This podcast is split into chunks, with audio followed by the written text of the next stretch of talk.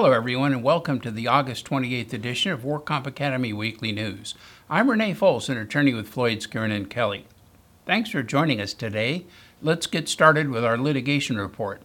A Fresno County Superior Court judge has dismissed a wrongful death lawsuit filed by the family of a Fresno paramedic who was killed in a 2015 air ambulance helicopter crash. The ruling was based upon the application of the exclusive remedy provisions of the workers' compensation law. Brooke Juarez and her children sued Rogers Helicopters and American Airborne, claiming they were negligent in the maintenance and operation of the Bell 407 aircraft that crashed in Kern County, resulting in the death of her husband, paramedic Kyle Juarez. At the time, the Skylife Air Ambulance Bell 407 helicopter was carrying a patient from Porterville to Bakersfield on a routine transportation mission. Kyle Juarez was a flight and ground paramedic and nine year veteran of American Ambulance and spent the last three years on the Skylife team.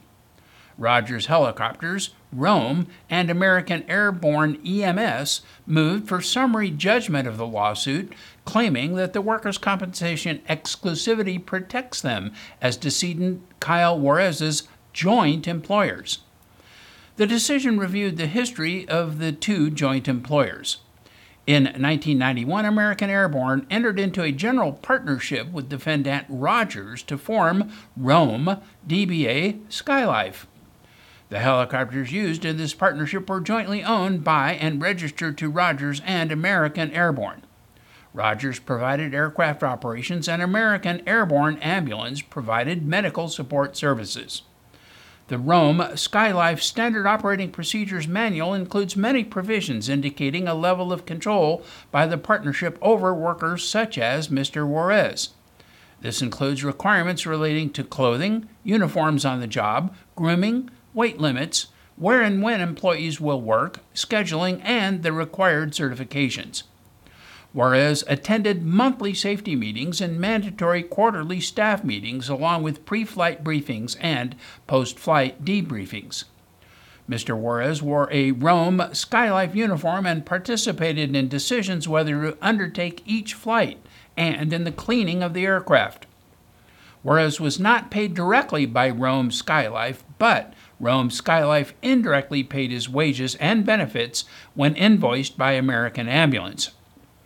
He was a skilled worker with substantial control over the details of his work, though he was supervised by American Ambulance personnel, effectively a Rome Skylife partner with respect to the provisions of medical care.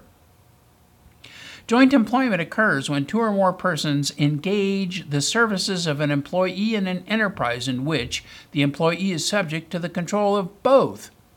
An employee may have more than one employer for purposes of workers' comp, and in situations of dual employers, the second or special employer may enjoy the same immunity as does the first or general employer. Once a special employment relationship is identified, the special employer is liable for workers' comp coverage, and that employer is immune from a common law tort action.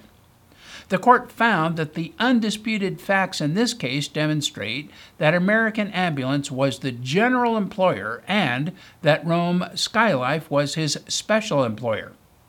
Because his death occurred during the course and scope of his employment, the court ruled that his family's legal remedy is through the workers' compensation system. This, by law, precludes them from suing the defendants. Also killed in the December 2014 crash was 49 year old pilot Thomas Ample of Bend, Oregon, an employee of Rogers Helicopters, 42 year old critical care nurse Margot Lopez of Hanford, a three year Skylife veteran, and the patient, 40 year old Catherine Ann Brown of Springville, who is employed as a substitute school teacher. The cause of this crash is being investigated by the National Transportation Safety Board. The NTSB has not yet issued a report of its findings. Specialty pharmacy firm U.S. Bioservices Corporation has agreed to pay $13.4 million to settle U.S. government claims that it pushed patients to refill prescriptions of Novartis AG's iron overload drug Exjade in exchange for referrals from the Swiss drug maker. $10.6 million will go to the federal government, and the remaining $2.8 million will be divided among several states. The deal would resolve a civil lawsuit claiming that U.S. federal and state insurance programs were illegally billed for Exjade prescriptions that stemmed from kickbacks. The company said that it was not admitting wrongdoing as part of the settlement.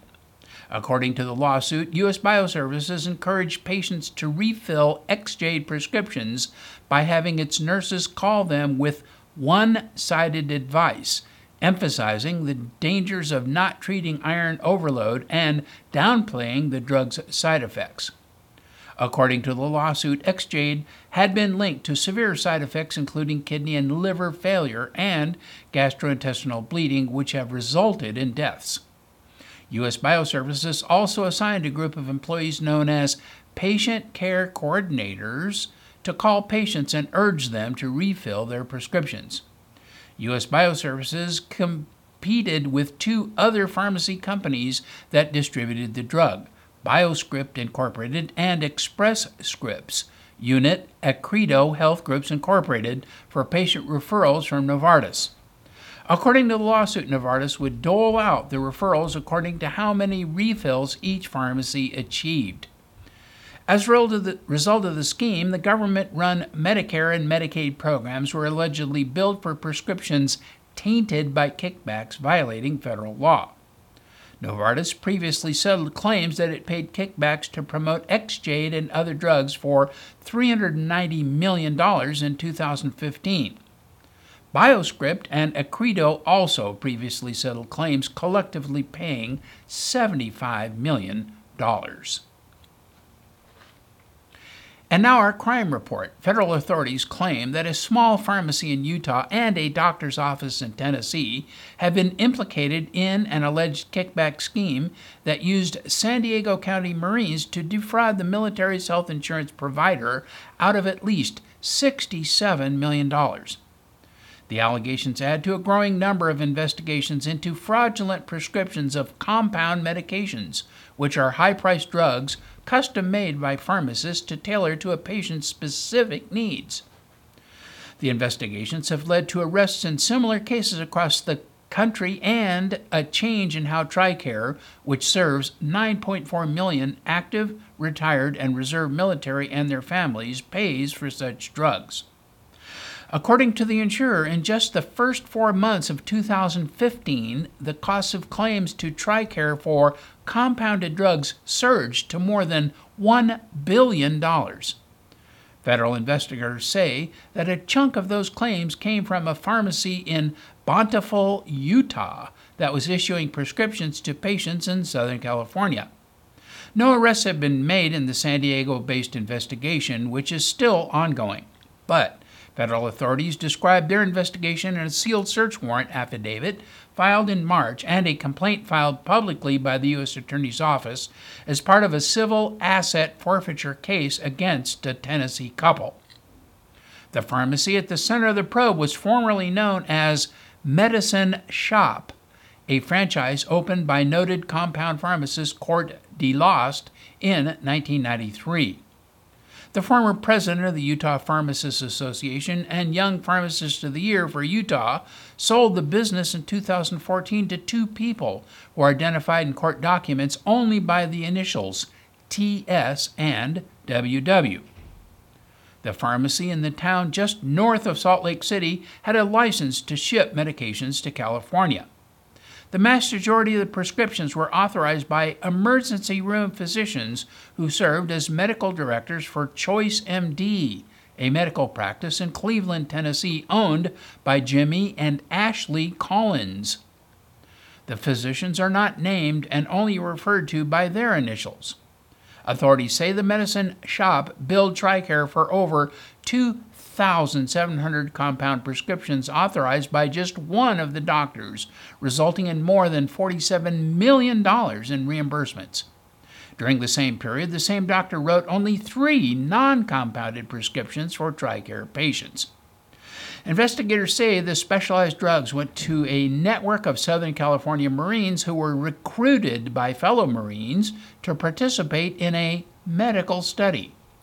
The Marines were paid 100 to $300 a month to talk to the doctors over the phone in a telemedicine exam. Investigators tracked some $45 million linked to the medicine shop that moved around in bank accounts owned by the Collinses and several entities in their control.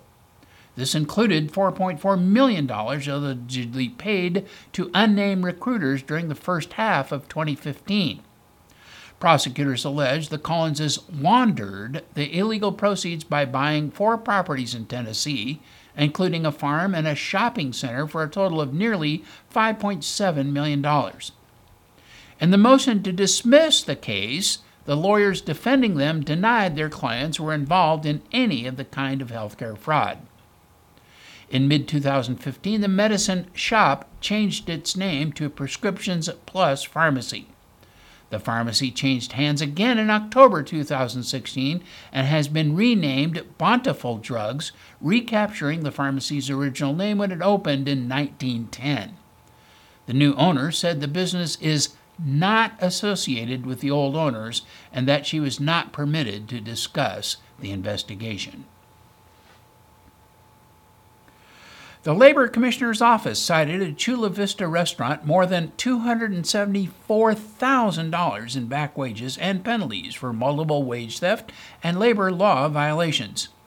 Durantes Incorporated, doing business as La Querencia, was ordered to pay nearly $165,000 to six workers who worked an average of nine hours per day, five days a week without breaks, and were paid on average less than $6 an hour.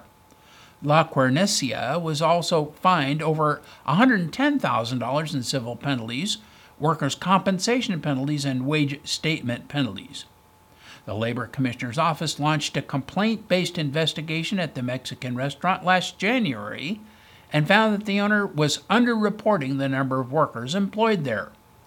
The owner claimed only five employees, but investigators found 14 workers employed. Investigators in February cited La Querencia $21,000 for failing to carry adequate work comp insurance. And an audit of the restaurant revealed that La Querencia management denied six workers meals or rest breaks and paid them a straight rate of $50 per day, regardless of the number of hours worked. The Labor Commissioner's Office last month cited the restaurant over $72,000 for minimum wage violations and penalties, over $83,000 for liquidated damages, over $1,700 for unpaid overtime wages, over $3,000 for meal period violations, over $3,200 for rest period violations, and another 1200 for waiting time penalties, all payable to the six affected workers. Additionally, the Labor Commissioner's Office fined the restaurant over $54,000 for wage statement violations and nearly $35,000 in civil penalties for minimum and overtime wage violations. When workers are paid less than minimum wage, they are entitled to liquidated damages that equal the amount of underpaid wages plus interest. Waiting time penalties are imposed when the employer fails to provide workers their final paycheck after separation. This penalty is calculated by taking the employee's daily rate of pay and multiplying it by the number of days the employee was not paid up to a maximum of 30 days. The civil penalties collected will be transferred to the state's general fund as required by law. Eight years ago, Thomas S. Powers, MD, a physician at Open Care Medical Clinic in Santa Ana, who claimed to specialize in anti aging and preventative medicine, cosmetic medicine, stress management, pain management, addiction recovery, weight management, and regenerative medicine, was accused of poor record keeping by the medical board.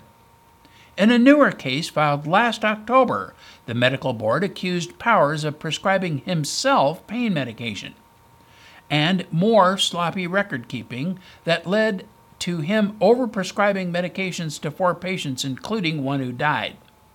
By last April, Powers and his attorneys signed off on the medical board's license probation order due to what they acknowledged was gross negligence and repeated negligence in the treatment of four patients. During the 2017 probation imposed for the new offense, the medical board ordered that Dr. Powers shall not order, prescribe, dispense, administer, furnish, or possess any controlled substances listed on Schedules 2 and 3 except for anabolic steroids. But Dr. Powers did not last long on his newly imposed probation. The medical board reported his probation violations in the new August 18 cease practice order, saying that he tested positive for marijuana on July 30, 2017, and August 6, 2017, and failed to check in daily for 10 days. Accordingly, Dr. Powers is now prohibited from engaging in the practice of medicine. It will be up to the board to decide if and when Powers can resume a medical practice in California. And United States Attorney General Jeff Sessions announced in July that Dr. Powers was among 13 others in Southern California and more than 400 defendants nationwide charged in federal court in Los Angeles with being part of the largest healthcare fraud operation ever undertaken, with false billings totaling about $1.3 billion. Federal prosecutors specifically allege that Dr. Powers authorized prescriptions for patients he never examined, receiving payments from another defendant, Newport Beach resident Anthony Paduano, who allegedly got about $1.2 million for referring the prescriptions to a local pharmacy that billed more than $4.8 million to TRICARE, the healthcare system for military personnel and other Department of Defense employees. And in regulatory news, August is the final month of the California legislative session for the year. Over the last several years, several bills passed during the final months of the legislative calendar, and some even arrived, sometimes by surprise, during this last month. Indeed, SB 863 and its sweeping changes were introduced, passed, and signed by the governor all in the last week of the 2012 legislative session. This year, AB 570 seems to be the only substantial workers' comp related proposed law on the horizon, at least as known to the industry pundits at this time. AB 570, in a broad analysis, is an attempt to roll back the permanent disability apportionment rules. The purpose of the bill is to eliminate elements of what the author believes is gender bias in the workers' comp system. According to the bill's author, women can receive disproportionately low compensation amounts for work related permanent disability because of the gender specific conditions of pregnancy and childbirth. The bill author points to specific examples where the evaluating physician has pointed to pre existing conditions that have involved pregnancy or childbirth in apportioning the causation of subsequent industrial injuries and proponents of the bill argued that this constitutes an inappropriate discrimination since male injured workers can never have their disability apportioned in this manner. This bill would prohibit apportionment in the case of a physical injury occurring on or after January 1, 2018, based on pregnancy, childbirth, or other medical conditions related to pregnancy or childbirth. It is similar to AB 1643, which was introduced in 2016, last year, which would have prohibited apportionment in cases of physical injury based on pregnancy, menopause, osteoporosis, and carpal tunnel syndrome. Last year's AB 1643 passed the legislature, but it was vetoed by the governor. According to the legislative analysis of this new bill, this issue has been presented to and debated in the legislature in one form or another for at least the last eight legislative years. But unlike previous bills on this subject, AB 570, which is the new bill, expressly adds language that brings in other medical conditions that are related to the gender based condition.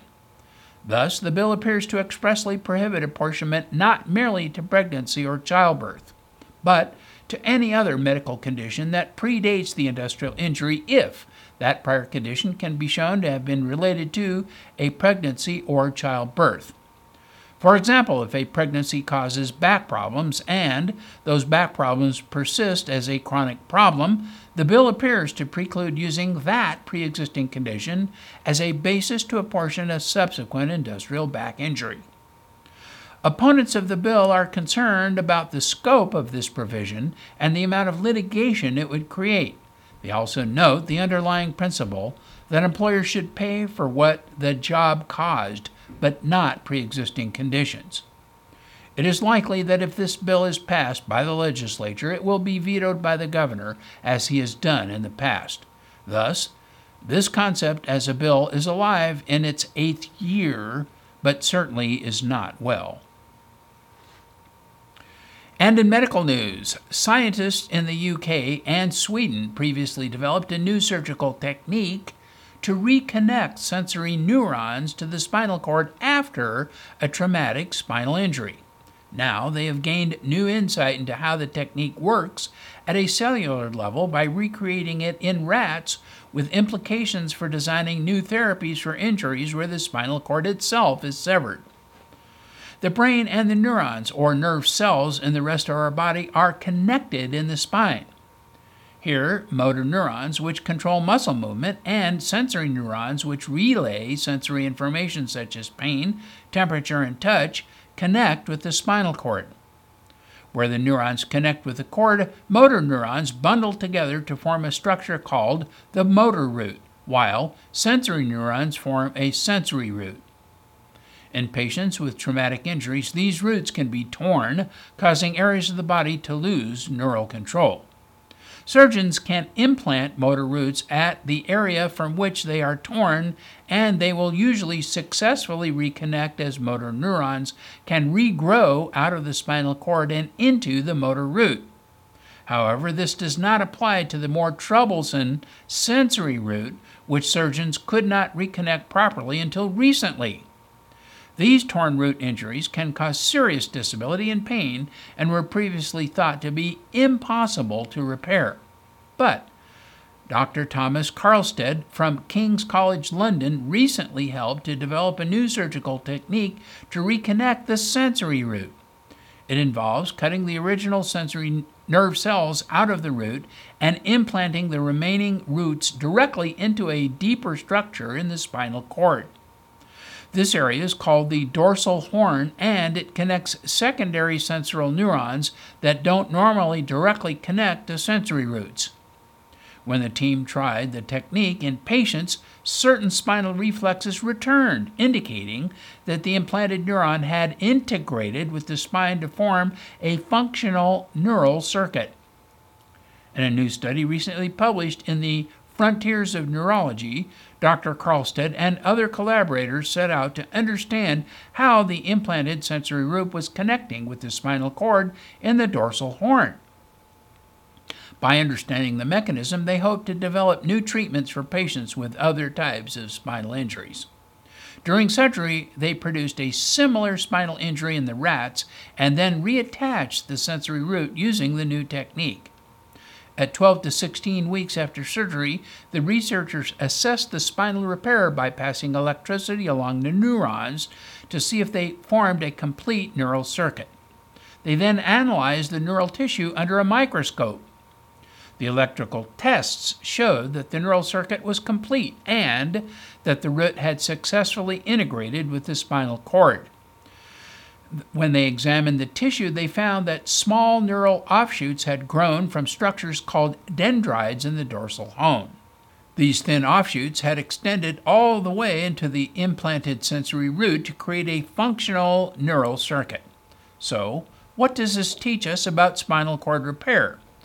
The researchers hope that this type of neural growth could also be used to repair other types of spinal cord injury.